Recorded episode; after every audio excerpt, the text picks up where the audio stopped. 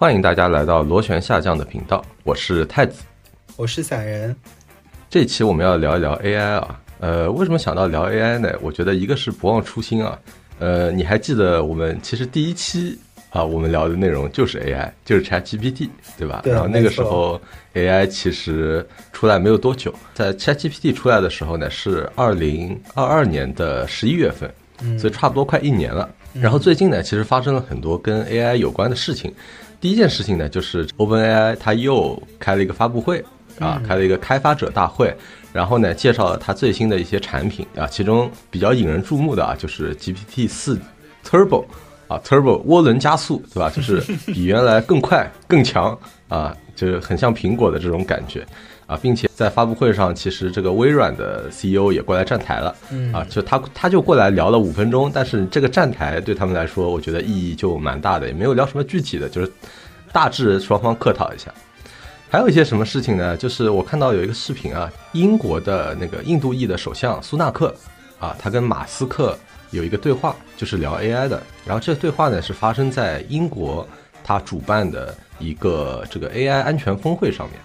也就是说他们在这个峰会上面呢，主要就是讨论怎么去对 AI 进行一个限制吧，或者说对 AI 进行怎样的一个管理。然后呢，拜登前不久呢也发了一个总统令啊，然后这个总统令主要的这个内容就是说要怎么监管 AI 的，所以说相当于哎各国你发现都是在做各种各样的动作，一方面呢是科技飞速的发展，对吧？人家这个三点三、三点五、四四点零 Turbo 啊，是吧？飞速的发展，然后一方面呢就是政府的各种监管，呃，在努力的去跟上，所以说呢，我们这期呢就来聊聊这个事情。那我首当其冲第一个问题就是四点零到底跟对我们初心的时候聊的那个三点零、三点五，到底会有些什么样的区别呢？因为我在朋友圈里面其实也看到很多人在发那个转发的东西，但我似乎还没有在中国呃中文互联网的呃领域里面看到有人把它总结的很好。呃，我觉得没有人把它总结得很好呢，主要是因为它内容确实也蛮多的。就说它的一个个小点啊，如果你真的全部都说下来啊，我觉得得有十几个、二十个小点这样子。嗯但是你要说比较大的点呢，嗯，好像又没有什么特别惊世骇俗的一些东西。那我就是呃简单的罗列一下啊，就是我看到的几个点。一个呢就是它的上下文长度呢更长了。嗯啊、就是本来呢，你跟这个 AI 去对话嘛，你们对话整个内容，当你对话到一定长度的时候，就是你跟它的输出的文字都到一定长度的时候，呃，你们这个对话就结束了，嗯它就无法再继续输出文字了嗯啊。但是现在呢，这个长度呢被延长到了呃十二万八千个 token，呃，如果你这个真的做过 GPT 相关的开发，你就会知道这个上下文的限制真的非常的蛋疼。嗯啊，就比如说你接了一个 GPT，对吧？然后你想把一个什么任务发给他，你想让他做任务，他肯定得有一些数据嘛。就比如说你可能把你近十二个月的某一些数据发给他，想让他分析一下，结果一不小心，哎，他就超过这个长度限制了。但现在基本上你做任何日常的任务的话，这个长度肯定是妥妥够用了。嗯然后呢，就是 GPT 四 Turbo 嘛，自然就说是号称更强啊、更快，然后回答的更像人类，然后知识也更准确。因为之前我们知道啊，就是 GPT 它里面所有的知识都是基于二零二一年某一个时刻之前的知识，然后训练出来的。嗯，但现在呢，它更新到了二零二三年的四月份。啊，就是它，你现在去用它的这个，然后它就会有，比如说这个二零二三年四月份之前发生的事情。嗯啊，但是比如说你问他最近发生的，比如说你问他什么加沙和以色列的战争什么的，嗯呃，这个哈马斯的袭击什么的，他是不知道的啊。但是那个时间点之前的事情呢，他就都知道了。啊然后呢，我觉得还有两个点，我觉得值得一提。第一个点呢，就是他们开始做定制化了。哦哦，果然开哎始，你没有想到吧？对对对哎开始赚钱了，你对，知道吧？果然开始啊了我们当时预判的这个赚钱的这个路径。嗯，，对，就是他们呢，现在说这个，如果你啊有这个需要，比如说你是一个大企业是吧？你是个大金主，然后呢，你的企业内部呢需要一个自己这个知识领域范围内的一个大模型，嗯你可以来找我们合作，我们我们可以帮你定制的。因为我知道之前啊，其实有一些创业公司的他们的想的路子就是这个，就是比如说他们基于开源的模型，然后说我们再去找一些这个金主合作，然后帮他们做他们特定领域的大模型。但结果现在，哎，长老出来说话了，说我来做这个事情。啊，所以我觉得这些公司基本上现在就 GG 了啊。这次也是很多这个我觉得初创的公司啊，在这个发布会之后应该就会很绝望，因为 OpenAI 把很多他们想做的事情都帮他们做掉了。嗯，然后他们立刻就变得就是毫无价值，因为人家想说，呃，人家 OpenAI 可以做，我为什么要找你呢？对吧？是啊，是啊，这个是一个很很自然的一个想法。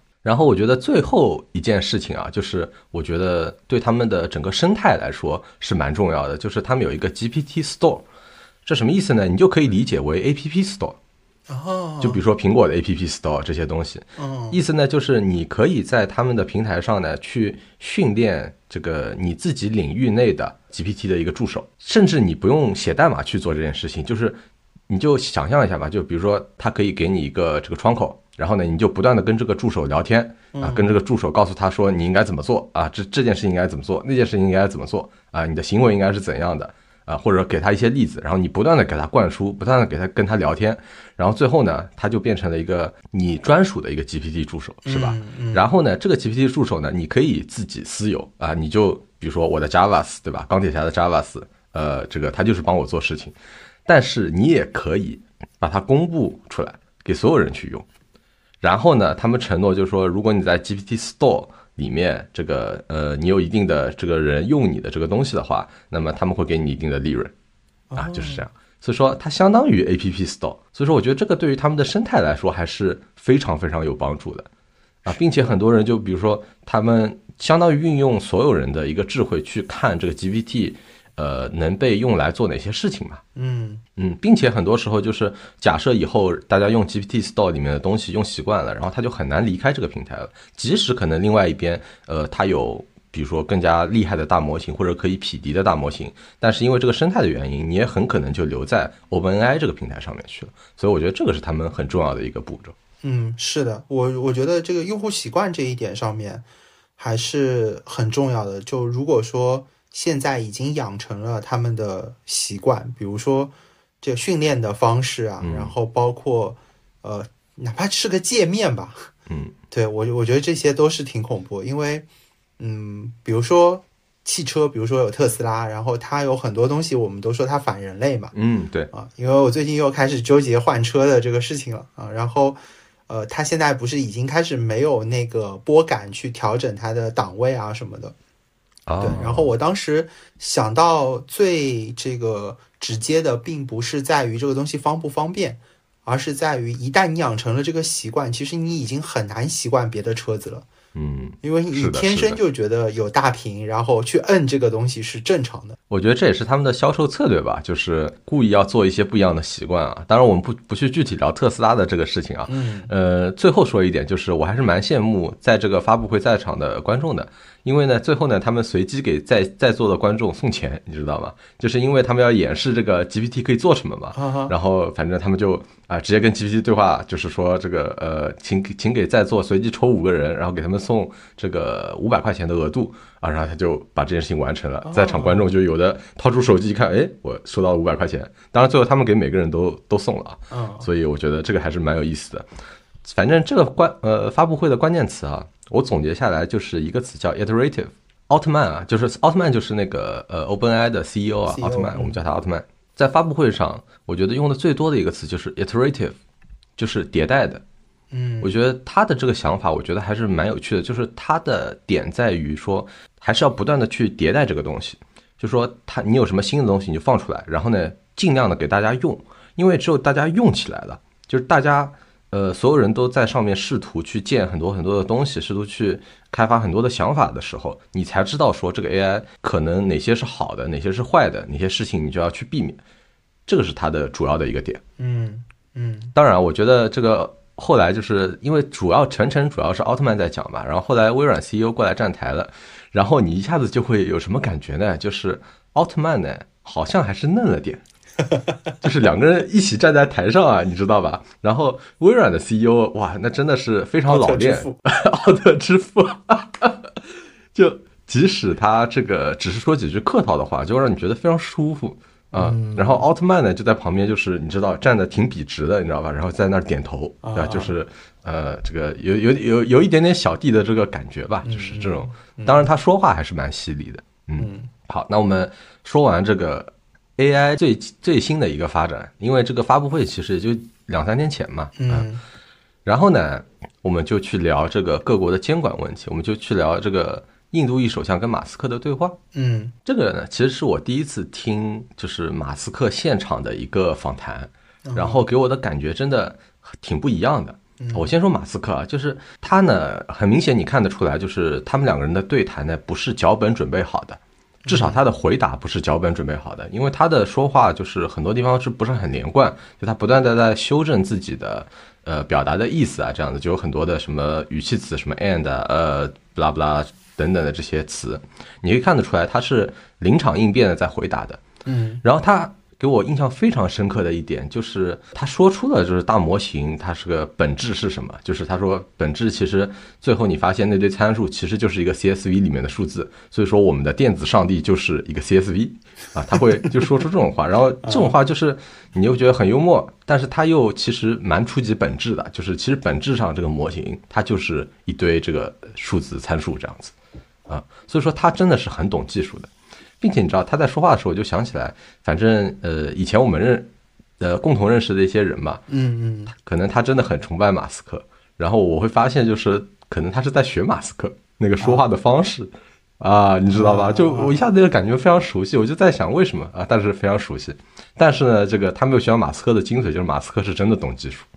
啊。这个我看完整个全场，我最大的感受就是这样，并且呢，他也是怎么说呢？很懂这个客套，就是他身段啊，我觉得还是蛮柔软的啊。就比如说，呃，对方抛一个什么问题呢？他其实很立刻就懂了，他为什么抛这个问题。比如说，苏纳克就就就问他嘛，就说那个。呃，我们在这个 AI 的这个安全风险上面应该做些什么事情啊？他立刻就懂了。苏纳克问他这个，因为苏纳克是英国首相嘛，他问他这个问题，肯定是希望马斯克帮这个峰会说一些好话的。嗯你知道，就是因为这个峰会就是做这个事情的，嗯。然后马斯克立刻就懂了，就是，哎，我觉得这个你们办这个会就特别的好啊，这个你们办这个会就非常有前沿的意识啊，就是先客套一下，所以他身段还是很柔软的，你知道吧？嗯啊，然后呢，他并且他的回答呢，我觉得也蛮给面子的，并且呢，也给自己留有余地，就说，他说 AI 呢确实是有潜在的危险的，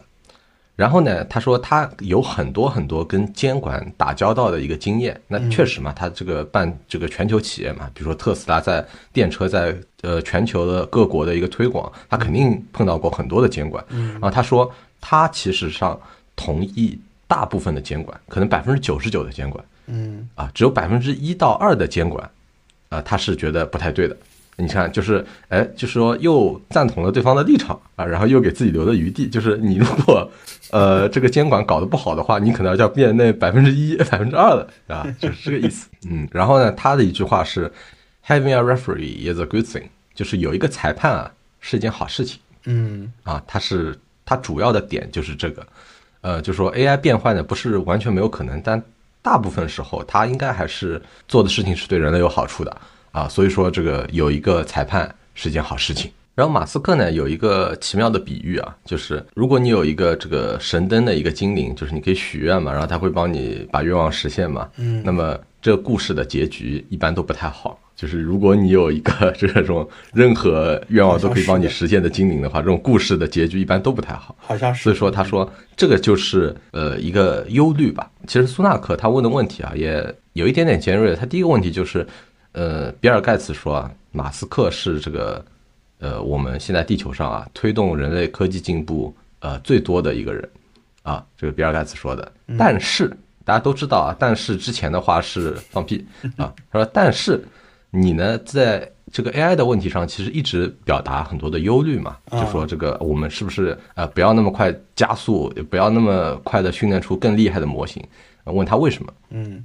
然后他就说了这个精灵的故事啊，他就觉得说这个呃，虽然不知道未来会怎么样，但是一般来说，好像从我们历史的故事上来说，这个结局都不太好啊。所以说他又客套了一下，然后又比较幽默，然后又很会踢皮球。实际上他回避了这个问题。呃，我说实话，其实他真内心的真实想法就是这个呃，老子当年投资的公司啊，现在做的这么好，但是没有我的份了，我很不爽。啊，当然，所以说最近他也推出了自己的这个 ChatGPT 嘛，叫 Grok，就是在这个 X 平台上面的。对，呃，我还没有试用过，但是大家都说这个他的人格，嗯，怎么说呢，很幽默，就是不是呃，OpenAI ChatGPT 那样就很正式的一个人格啊，他会呃跟你玩点幽默，就是有点那个像《星际穿越》里面那个 TAS 一样的，就是什么他的幽默程度提高到了百分之九十啊，就是他说话会带有一些讽刺啊，会带有一些反讽啊，会反击啊等等这些东西啊。那我的那个小爱同学就已经有这个功能了，那所以说我们遥遥领先呀。嗯，然后呢，我们就聊到监管啊，就是。苏纳克就问他说：“你觉得政府有没有能力做好这个 AI 的监管？因为这个其实 AI 的发展非常快，而政府的反应一般呢都是比较慢的。你要比如说你要立个法规，你要做个什么事情，你可能整个流程走完一到两年，然后 AI 已经完全不是你当时开始做这个立法时候的样子了，已经日新月异了，对吧？对。呃，其实马斯克就说这个 AI 发展确实很快，每年呢可能有四到五番。所以说，首先你要赶呢。确实有点赶不上，但是呢，你其实很重要的一点就是你做好大众教育就可以了，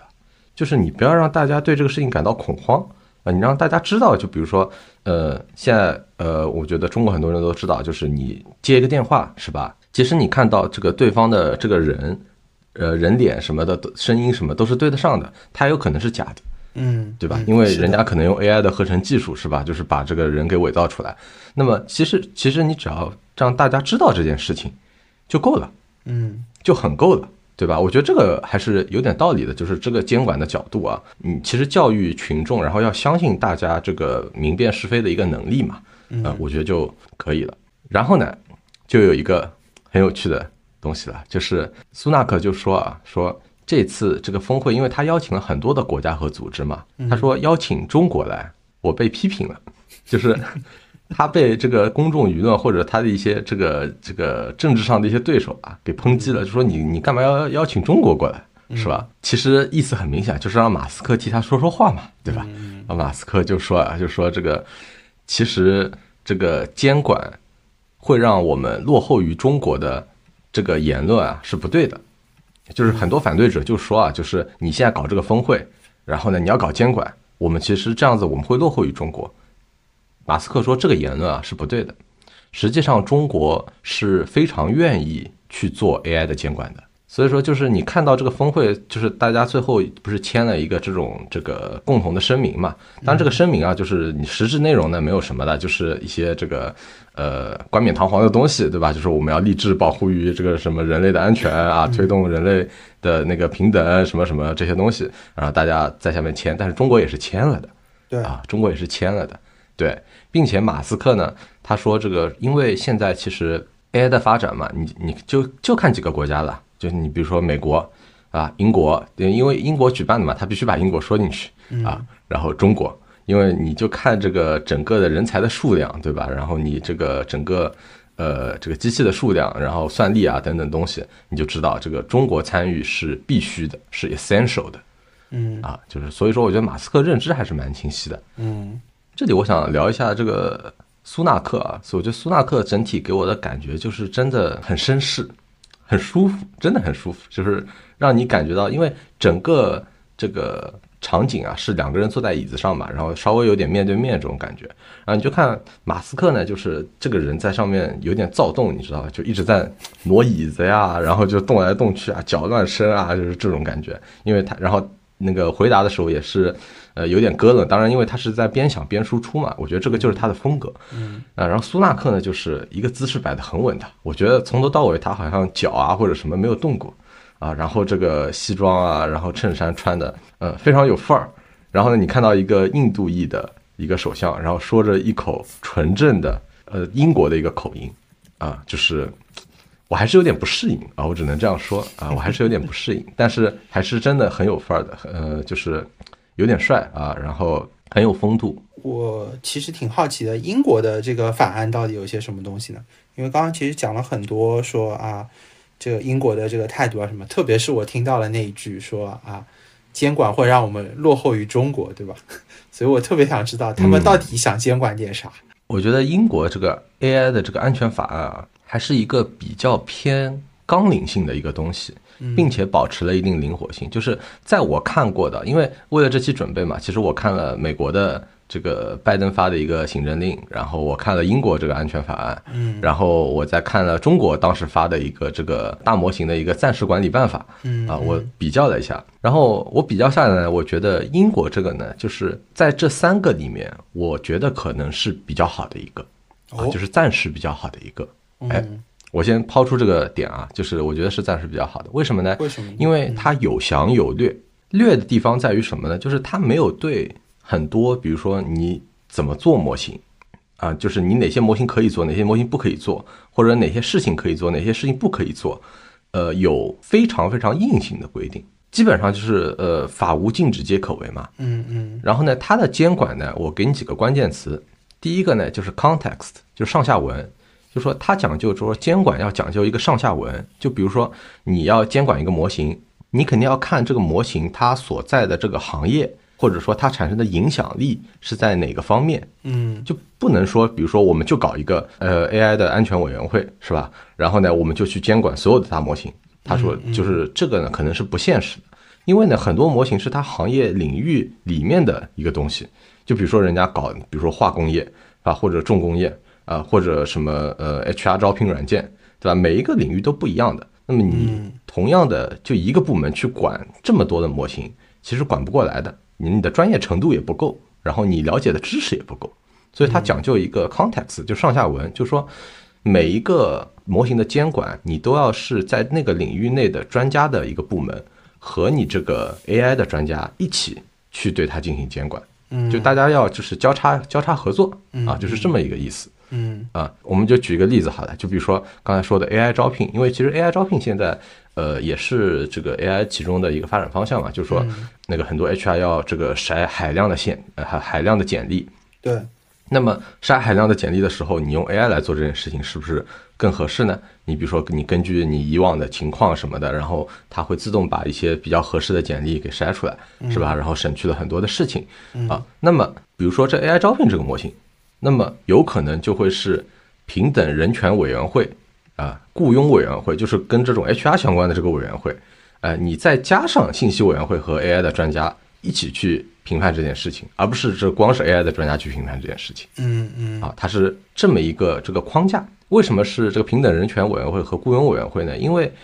他们会看说这个 AI 的这个模型它会不会有 bias，会不会有偏见。嗯嗯，会不会有歧视啊什么的？啊、有歧视啊这种东西，就比如说以往都没有，比如说呃，我们随便说啊，这个黑人嗯呃去做程序员的，比如说他的这个数据库里面这个样本非常少，嗯哎，那最后这个在筛选的时候，很多黑人他自动被淘汰掉了。嗯那么你是不是造成了歧视呢？那是有一点的，对吧？嗯所以说这个会有这个平等人权委员会这种啊，会去一起去监管它。嗯那比如说其他的，比如重工业或者健康行业，那就是另外的委员会啊，跟 AI 的专家一起去监管它啊。这个是我觉得它的一个关键词，就是上下文 context。然后比较略的部分啊，就是它主要还是一个指导性的，就是它有几个大原则。嗯就是你在监管的时候呢，你要讲究呃几样东西，这几样东西呢，就可能比如说安全性，然后那个原生性，呃，然后有一定的透明性和可解释性，啊、然后当然还有公平，反正就是这么几项大原则。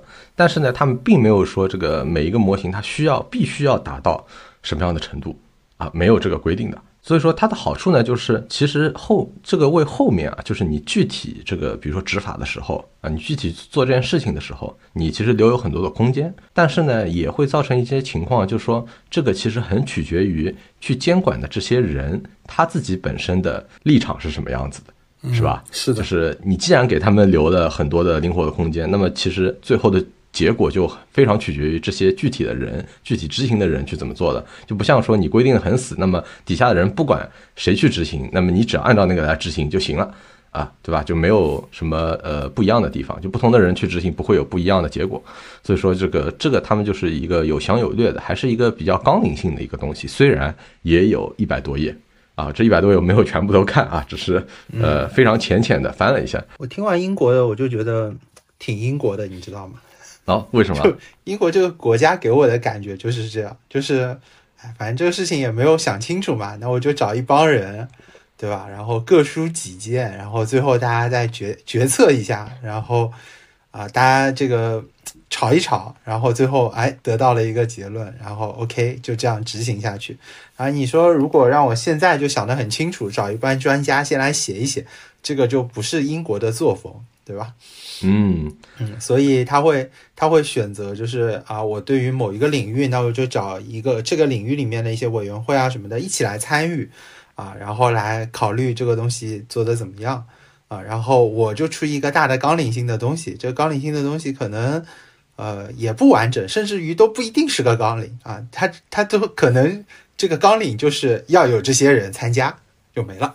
嗯但是这这就很英国，英国。就是这样发展起来，并且变成今天这个样子的。嗯，好，那我们来看看这个不英国的方式啊，那就是美国。哦，真的很不一样啊，真的很不一样。呃，美国的主现在主要的呢，就是拜登前一阵子啊，他发了一个总统的这个 execution order 啊，就是反正总统的这个行政命令吧，我我感觉是这样，就它不是一个法规啊，但是是拜登这个直接发的，就作为总统身份直接发的这么一个行政命令。嗯，那这行政命令呢也非常长。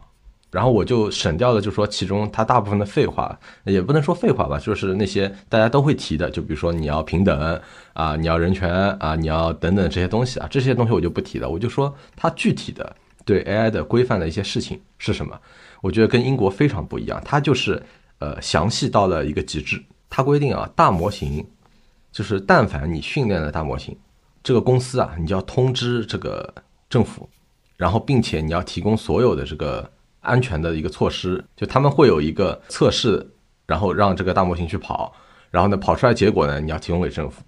但凡你做了，你就要提供这个东西。这个还没完，这个我觉得到目前为止还算正常，是吧？就是你做了模型嘛，你最后通过一个测试，因为其实英国那边也提出来，就说，呃，你模型做出来以后呢，你要去呃经过一些测试，然后你才能上线啊。这个他们是一样的。这个我觉得应该。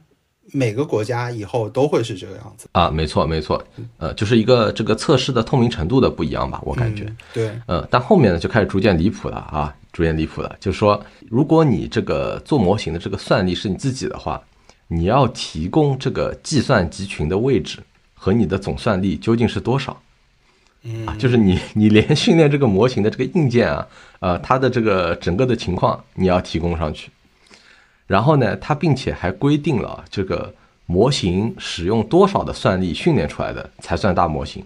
就是它严格规定了这个事情，就是它给出了一个具体的一个数字啊，就是什么二的多少多少次方的算力，然后算出来的才算作是一个大模型。那其实这件事情啊，我觉得我从技术的角度讲啊，就很可笑，你知道吧？很搞笑，有点小丑。为什么呢？因为这个算力啊，现在大家都。知道的，每年英伟达它可能半年、一年，它就会翻一翻它的算力，对吧？出新的显卡出来让大家买啊，在游戏里面玩，或者你去做模型，或者做挖矿等等的事情。所以说，这个算力的增长它是日新月异的。你现在规定这么一个玩意儿啊，然后可能你过了三个月，这个算力就不算什么。对啊，当当然没有那么夸张啊，对啊？但是呃，可能。半年吧，至少过了一年吧。对，一年两年这种，我们说说长一点的时间，这个数可能都不算数的。到时候这个算出来的模型，其实在业界来说算是一个小模型了，都不能算大模型，对吧？嗯。然后还有一个离谱的，就是因为他们要保护这个模型，这个不被呃这个就美国来说，美国的这个外国势力所利用嘛。嗯嗯。所以说。这个模型的这个外国的经销商要确认这个外国的使用者的人的身份，包括姓名、地址、付款方式、邮件、电话等等。啊啊，就是你，反正你你是外国人啊，你要用用他们这个东西。啊，你就要这个提供这个，反正你的一些身份信息，就相当于那个提供模型的这个公司啊，他要把这些人的信息给给收集起来啊，你要拿呃捏在手里，如果他们需要的话，你可能要会提供给他们啊，这个我觉得就非常的搞笑，就跟 Apple ID 差不多嘛，对吧？人家注册一个美国的 Apple ID，你也要提供这些东西。呃，我说实话，其实他还是从一个怎么说呢，商业的角度。他在考虑事情的，嗯，你发现没有？是的，就是他还是，呃，就说他在想说，比如说你的你的计算的东西是哪个国家的啊？是不是被我们自己所控制的啊，对吧？嗯然后这个模型是不是被我们自己所控制的？嗯然后用这个模型的人啊，我们能不能了解他们的信息？他们有没有在这个呃用我们的模型做一些，比如说危害我们国家的事情或者什么的啊？他会就他有一个预先的一个假设，就是这个外面都是坏人 啊，对然后对对对对 对，这个就啊是美国？有预先假设啊，这个很这个很现在很美国啊，对吧？这很美非常美国啊，对。但是你最后啊，你抽出来看，你会发现，它真的对这个 AI 的这个安全性啊，有什么保障吗？嗯，好像好像确实没有，好像确实没有什么，对吧？对对它更多的不是不是针对于这个，因为可能你把这个 AI 换掉，就是你换任何的一个产业过来，比如说你说英伟达的这个芯片啊，或者这个什么英特尔的芯片过来啊，外国经销商要确认外国人的身呃那个 外国使用者的身份是吧？你每买一个英特尔芯片，你要这个把你的身份报上去，啊，好像也适用的，对对吧？你你说白菜可能都适用啊，你说白菜都可能都是啊，对对，你跟 AI 有关系？对，想白菜可能都适用，对吧？你哪里生产的，用了什么生产技术啊？这个超过多少斤的白菜可能就不能出口啊，其实也也适用。你你这个白菜的生产地不能有歧视是吧？你要这个雇佣这个相同的比例的这个人种的工人啊去种这个白菜，对吧？保证平等什么的，哇，这个反正我们可以一直延展下去啊。但是反正拜登的这个命令呢，其实被抨击的蛮多的。首先他在这种什么算力啊这些硬性的数字上面啊纠结太死，嗯啊，然后但是呢，就是在这些小细节上啊，他揪着不放啊。但是在你在一个大的东西上面，比如说你这个东西到底要怎么测试啊？对啊，然后你的安全性到底是怎么样的呀？你有没有对民众的一些教育啊，或者反正等等这些东西上面呢，又好像太空泛，又太虚无，是对吧？我就说这个英国是我觉得比较好的一个，你反正嗯、你跟美国比起来，肯定会觉得说英国的。呃，这个法规好像呃更加合理一些，对吧？你不论是从以后发展的角度，还是从现在的一个角度来说啊、都会好一些。啊、所以说很多人其实会担心啊，就是嗯、就是在美国的人啊，他们会担心，呃，美国的这个法案会对美国的 AI 行业造成一定的阻挠，是。然后呢，会让他们在 AI 的发展上面去落后。我听下来的感觉就是，会让美国的 AI 行业做生意变得很很难，对吧？很复杂。哎，对，但是呢，对于这个这个美国国土范围之内，如果我不跟外面做生意，又感觉可以肆无忌惮，就你可以用它来做各种各样的东西。呃，嗯一个什么感觉呢？就是好比我在美国要生产这个核弹，我用 AI 是可以完成的。但我如果是想用 AI 给伊朗生产核弹，那是不可能的啊！差差不多就是这种感觉。然后呢，像这种这个，其实现在很多公司啊，就是美国的那些做大模型的公司啊，包括什么微软啊，就 OpenAI，然后亚马逊这些，其实他们呢也是在推动类似这种这个 AI 监管的法案，呃，去生效的。嗯，哎，这个是不是听上去比较反直觉？就是嗯做这些模型的公司反而在推动，就说呃，需要这个希望你来监管我啊，希望你快点把这个法案给落实下去，对是不是有点反直觉？但我觉得，就是从两个角度上来说，我觉得我也能接受。就如果我可能是嗯从事这个行业的人，我可能也会接受。然后第一的话就是，呃，我知道我的努力方向嘛，就有什么是我不可以做的，对吧？别我这个非常努力的去研究，然后研发一些新的东西，然后哎，有一天你说这个方向你是不可以做的，那我不就白努力了，对吧？然后啊，对，这是第一个我能想到的。然后第二个我能想到的原因就是，可能，嗯，会不会他们自己本身也有畏惧，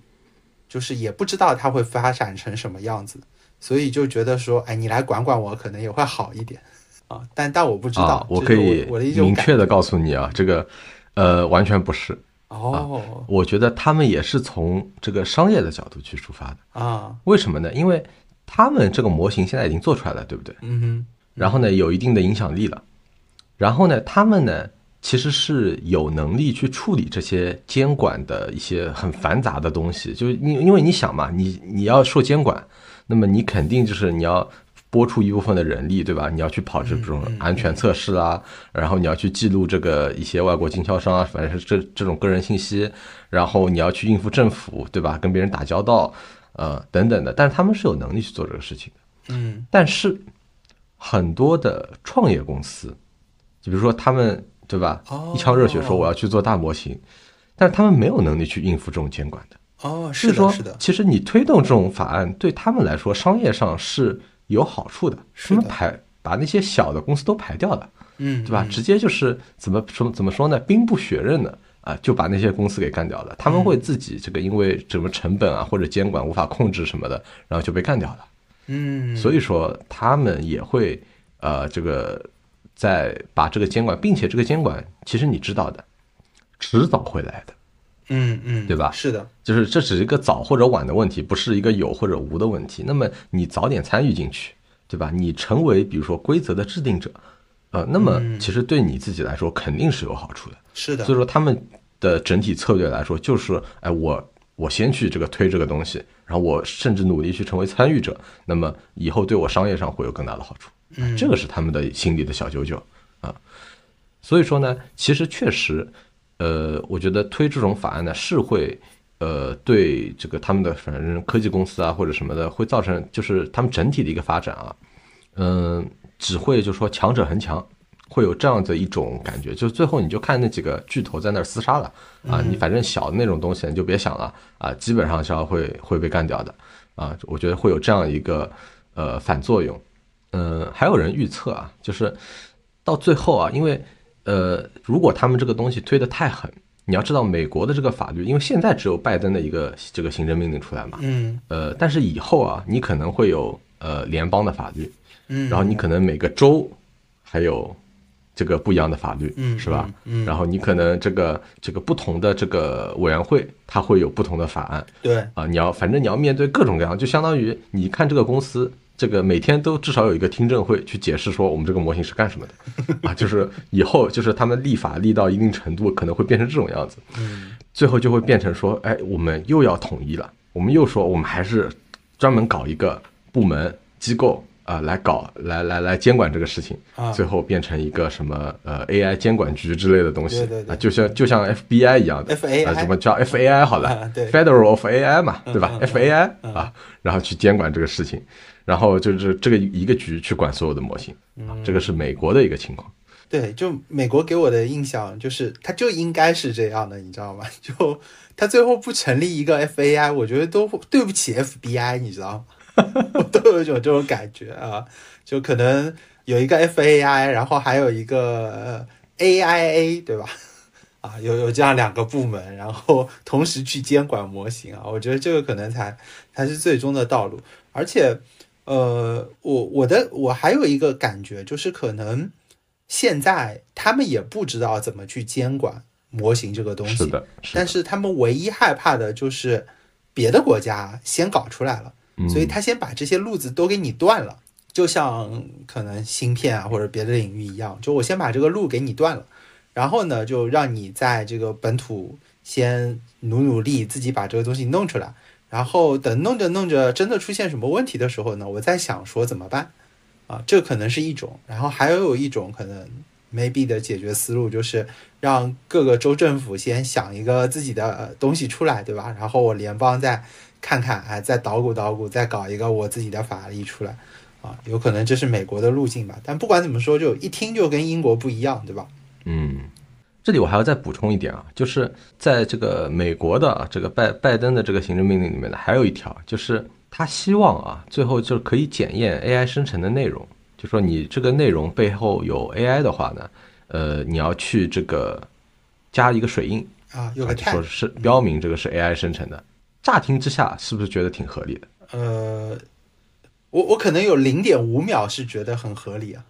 然后立马就觉得不合理。你后来觉得哪里不合理的？就我我想象了一下那个画面，你知道吗？就是以后我可能看，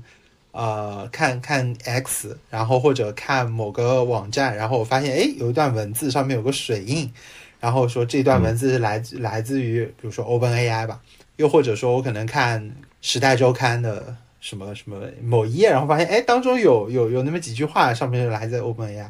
然后我就觉得啊，这很奇怪，这也不会是就是大家真的这么发。那如果是这样的话，那我不如就是把这段文字看完了，然后我切一个后台到了那个 那个 X 界面上，然后我自己手敲上去不就好了？这样也不会有人觉得它是来自于 Open AI，对吧？那你怎么怎么证明啊？难道靠靠我自己的诚信吗？对，其实这个里面它的界限啊，我觉得是比较模糊的，你知道吧？这个其实你刚才说的也是这个点。你比如说现在打开小红书，嗯啊，然后你在上面，比如说看到一些美美的照片，是吧？嗯那这些照片，你说它有没有 AI 加持？比如说你拍拍出来的这个满月，嗯啊嗯或者说呃有一些女生对吧，她喜欢 PS 一下，嗯那 PS 你是不是 AI 自动帮她 PS 的呢？对吧？一键不是一键滤镜吗？那那个是不是 AI 呢？那么也就是说，哎，突然你就打上了一个水印，这个 AI，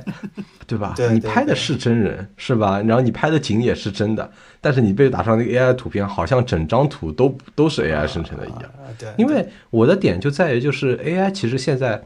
渗透在生活的方方面面，是的，对不对？就是其实就是有一些这个数据科学的同学说的很对啊，就是其实 AI 这个东西，这个几十年前就已经有了。嗯啊，就是比如说当时对啊，我们我们在做一个简单的这个模型的时候，呃一个线性模型的时候，它也算 AI。嗯然后后来呢，比如说你去做那种这个大数据的推荐，什么嗯也是 AI。然后你去修图，你去做 PS，它也有 AI 的成分在里面。嗯那么只不过现在是变成了这么一种这个内容完全是 AI 生成的，它也是一种 AI。所以说就是，呃，你到底去怎么界定这个东西？如果你界定的很死，你最后就会变成这个所有东西都是 AI 的。啊，可能比如说我们两个人在这儿聊天，对吧？我们看这个画面，突然我们右下角出现出现了一个水印啊，因为帮我们俩美颜了一下，是吧啊？就是 就是这种样子，就变成两个 AI 人在这边聊天了。其实你可能会，对啊，你你会变得更加误导，是吧？人家人家一看，哦，两个两个这个完全 AI 生成的这个聊天可以聊成这个样子，哦，现在这个我们人类要完蛋了，我们被 AI 取代了啊，就会会出现这样的情况。所以说这个很难界定，所以总结下来就是完全不行啊，完全不行。最后啊，最后我们来看一下这个中国的。啊，我国的 我国的啊，终于到我国国的呃，其实中国呢，就是之前出了一个暂时的管理办法嘛，就是大模型的暂时管理办法。嗯呃，然后呢，最近因为那个“一带一路”嘛，嗯然后呢有一个发一起发了一个倡议，然后呢就是很也是很多的国家一起签署了。嗯。那么这种东西呢，就是大家都懂的嘛，就是有有很多东西是那种呃普世的一些呃价值观的传递，是吧？嗯避免什么基于种族信仰、国籍、性别等的偏见和歧视，嗯啊，这看这种东西，我们跟西方的是站在一起站在前列的啊，我们这个思想都是很先进的，然后坚持社会主义核心价值观啊，这个是我觉得是必须的啊，必须的。OK，啊，然后我们聊聊具体的监管的地方，就是其实这里面只有一条啊，就是在那个生成式人工智能服务管理暂停暂行办法里面，嗯啊，就这一条，就是提供具有舆论属性或者社会动员能力的生成式人工智能服务的，应当按照国家有关规定开展安全评估，然后还要备案，然后或者这个注销、变更、备案等等。跟之前说的这个美国这个有点像，就反正就是你但凡要做这个东西嗯啊、然后你就要去备案，但是它的定义呢不太一样，因为美国是给了明确的一个定义，就是你算力达到多少，然后你就要去备案了。但是呃，我国这个呢，就是它的定义是具有舆论属性或社会动员能力的，就是如果你没有舆论属性或者社会动员能力啊，你就不用你就不用去备案。对，哎对，呃，这个定义呢，反正虽然我不太不太理解啊，对吧？虽然有但反正点模糊，嗯对，但但它能有点模糊能，知道它背后的用意是什么啊？而且我觉得，呃，在我们这个环境之下啊，嗯基本上你如果做大模型呢，我觉得都是有点逼数的啊，就是你肯定会自己乖乖的去备案的，不管你是不是符合这个定义啊，是不是的，是的，对，然后基本上我觉得大部分的限制也就这一条，嗯所以说其实我们国家呢管的相当于是几个国家里面好像是最最不怎么管的，对有没有发现？对对对，最不怎么管的就是你去做一个备案啊，然后呢，你去做一个安全评估。当然，这个安全评估到底是什么样的，我们说实话也不知道。相比于别的，就比如说英国，他会说我们这个组成一个 team 一起去评估，然后美国会说这个我们是有一套专门的 red team 的一个评估，然后中国就是我们就是有一个安全评估，然后这个安全评估评估什么呢？我们也不太清楚啊，所以说就是一个还还处于一个比较呃模糊吧。当然，就是无论是对上还是对下啊，我觉得这个执法的一个空间还是蛮大的啊，对吧？嗯就是反正可松可紧啊，然后到时候看情况去去去去做这个事情啊，还是比较呃是。我们又要说那句话了，身段比较柔软啊，就是这么一个 感觉。对对，但但至少来说，我觉得整体上面没有管得特别死。嗯啊，我我会有这种感觉，就没有管的，比如说确定性的一些文字啊什么的出现，我我倒没有这种感觉，因为嗯美国这边还是会有确定性的这种文字，比如说算力啊等等啊，然后英国这边呢就说，哎，我也没有这个确定性的东西，但至少呢，我我我等于规定了一个流程的一个方法，就等于我写了一个方法论。然后呢，就说，哎，我们要管的时候呢，就必须要这样来管，然后必须要这样来达成一个一致，然后最后达成这样的一个效果才行。呃，总体上来说呢，我我到目前为止基本上能理解这个，呃，为什么反对者说这个监管会让我们落后于中国啊？我我大概理解这个意思了啊，因为其他两个国家的这个监管确实相比中国来说会更加具体一些。嗯嗯。然后我我最后其实还好奇一个国家啊，就是欧盟到底有没有这个 列这个这个这个东西呢？啊，我我其实因为啊，以前我可能还不会关注欧盟是怎么列的，你知道吗？啊，但是自打这个呃俄乌战争和这个巴以冲突之后啊，我觉得欧盟这是一个很特别的存在了，你知道吗？我觉得它会特别有意思啊。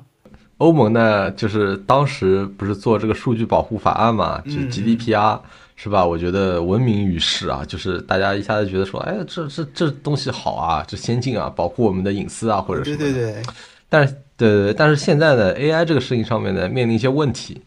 啊，就是很简单来说，就是大家谈不拢啊，就是你比如说你。这个国家已经有了，比如说很厉害的这个 AI，或者你有这个实力啊，就是不不论是科研人才的储备，还是硬实力等等的。嗯，那么这些国家就想监管，嗯，但是小国家呢想发展，嗯，不想要监管。嗯，简单来说三个字啊，谈不拢，谈不拢啊，只能这么说。这这基本上就是现在欧盟所有的事项都是这样嘛，都是谈不拢。对你把这个 AI 换成任何一件事情，好像都是这样啊。就因为马上天冷了嘛啊，我们到底是用天然气还是用石油还是用核能发电来供暖的？谈不拢。每一家每个国家有自己的方法，谈不拢，谈不拢。好，其实呃，我想说一下我自己的感觉啊，就是在这个中美英三家的这个相关的这个监管里面啊，呃，我有一个普遍的感觉，就是大家是在对着对着空气打大炮。嗯，这种感觉是的，是的，有的，就是他们不知道该监管什么东西，嗯，就是这个监管的具体的对象他们没有摸清楚，嗯，然后现在好像你要说有什么很巨大的危害吗？好像也没有，嗯，但是就是因为就说这个东西可能发展太快了，然后就是会有一些恐惧，或者说你迫于这个呃行政的压力，比如说民众的呃给的一些压力。然后你就必须要做点什么事情出来，嗯，是吧？嗯然后你必须要给一个强硬的态度，所以说你必须要去做这么一个监管。你大家都会觉得说，好像差不多是时候出来管一下的。但是他们真的去管的时候，真的去去立法啊，或者讨论这件事情的时候，就会发现好像是在对对着空气做这个事情。嗯这个最近呢，我看到一句话，就是说在成熟之前的优化是万恶之源。嗯啊、就是一个一个一个什么东西，它还没有成熟，它还没有 mature，然后你就想着去管它，你就想着去优化它，这个是万恶之源。嗯嗯嗯，然后我就会想到，就说其实 OpenAI 的那个 CEO 奥特曼，我觉得他的想法是对的，就是你还记得他那个关键词就是 iterative，就是我们要不断的去迭代这件事情，嗯就是你只有去迭代了，并且你放开给大家用了，然后它出现了什么危害，你再去去去管这个事情，因为你有了一个具体的事件啊。你从这个事件，你就会有很多的这个联想，你有，反正你有具体的事情可以聊了，你才可以去做到这个，呃，非常适度的一个监管。因为其实大家都想要适度的监管，就是说又不阻碍你科技发展，但是然后呢又可以保证这个民众的安全啊，或者是保证社会利益啊等等的。嗯大家都想要适度的监管，但是现在这个适度度在哪儿不知道，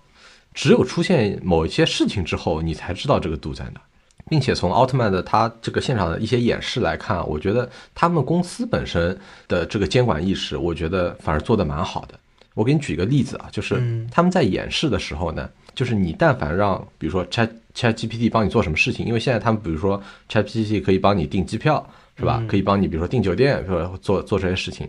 但是他在做这些事情之前，他们的呃这个产品上面的展示的东西呢，就是他会跳出来告诉你说，我即将做这件事情，你确定吗？就是他还是需要人去做一个最后的一个确定的。OK，去最后点一下说确定，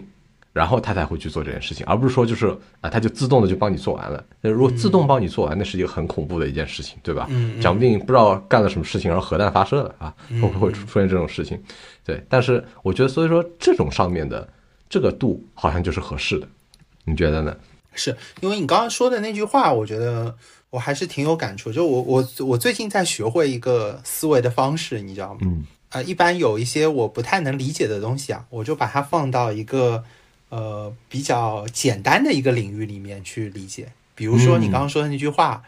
呃，我我自然而然就是因为在今天这个语境里面嘛，我自然而然就会去想 AI 啊或者编程啊什么的啊。但是让我瞬间呢就发现，哎，好像超开始超出我的认知的时候。我就把它放到这个种菜这个领域里面去考虑 啊，这样一下我就能明白了，对吧？就是拔苗助长嘛，对吧？哦，对呀，就是它啊，对对，还没成熟，你你干嘛要去拔它呢？啊，没错，基本上就是这样这样的一个意思。对，那那那这样去说的话呢，我觉得也对，就是它这个迭代的思维可能啊，就类似于马斯克的这种第一性原则等等一系列的，我觉得呃，它是一个呃。嗯，普世的概念，但同时对于 AI 这件事情来说，又是非常的适用。有朝一日，我觉得可能编辑那个 AI 监管法案的人，可能也是在用 AI 来编辑，你知道吗？他可能问 ChatGPT 说：“我想写一部管理你的法案，应该怎么写？”然后哇，就出来了。对，好，呃，其实我们这期聊的也差不多了。然后在最后呢，我想以这个。这个马斯克啊，他在采访里面说的一段话去结尾啊，当然不是 word by word 啊，只只是呃我自己总结一下，就说，呃，因为苏纳克啊，其实也问了马斯克一个问题啊，就说你对于 AI 可能会代替很多人类的工作，嗯，你是怎么看的？嗯，对吧？马斯克就说呢，其实你看现在 AI 呢，就说大部分都还是 co-pilot 的，就是它还是一个协助的，而不是替代啊。现在大部分是这样，但是那一天呢？终究会来临的，就是你 AI 最后比所有的人都聪明，啊，就是比所有的人都博学，会会会干活，会干事情。他说那一天呢，总归会来的。所以说呢，有一天人呢会不需要工作。当然你想工作的话，你可以工作，对吧？就是你总归是因为没有人工作了嘛。那个你去这个随便问 AI 要一个工作啊，然后他给你做一做。因为有些人他这个生活的意义可能就是很多是在工作上面的。然后说，他说以后的挑战呢，就是如何找到人生的意义。啊，这也挺马斯克的，嗯，对，这也挺马斯克的，并且 AI 可能会成为人最好的朋友啊，因为如果你以后呃，你有一个私人的一个 AI 的话，然后你不断的跟他聊天，然后他了解你所有的喜好，然后他一定会变成你最好的朋友啊。所以我觉得怎么说呢，就是呃，也不要害怕这件事情。其实从他这个角度说的话，我甚至还有点期待。但但但，你知道，就是当他说完那个 AI 会变成人类最好的朋友的时候，我又开始害怕了，我又开始害怕了。嗯，好，这个可能就是我们不一样的反应吧。我的反应是反而哎，有点好像有点期待这样子。嗯，OK，那我们这一期节目就到这儿。如果你喜欢罗安下降的频道的话呢，欢迎把我们的节目分享给你的朋友听，这会对我们非常重要。感谢收听，再见，拜拜。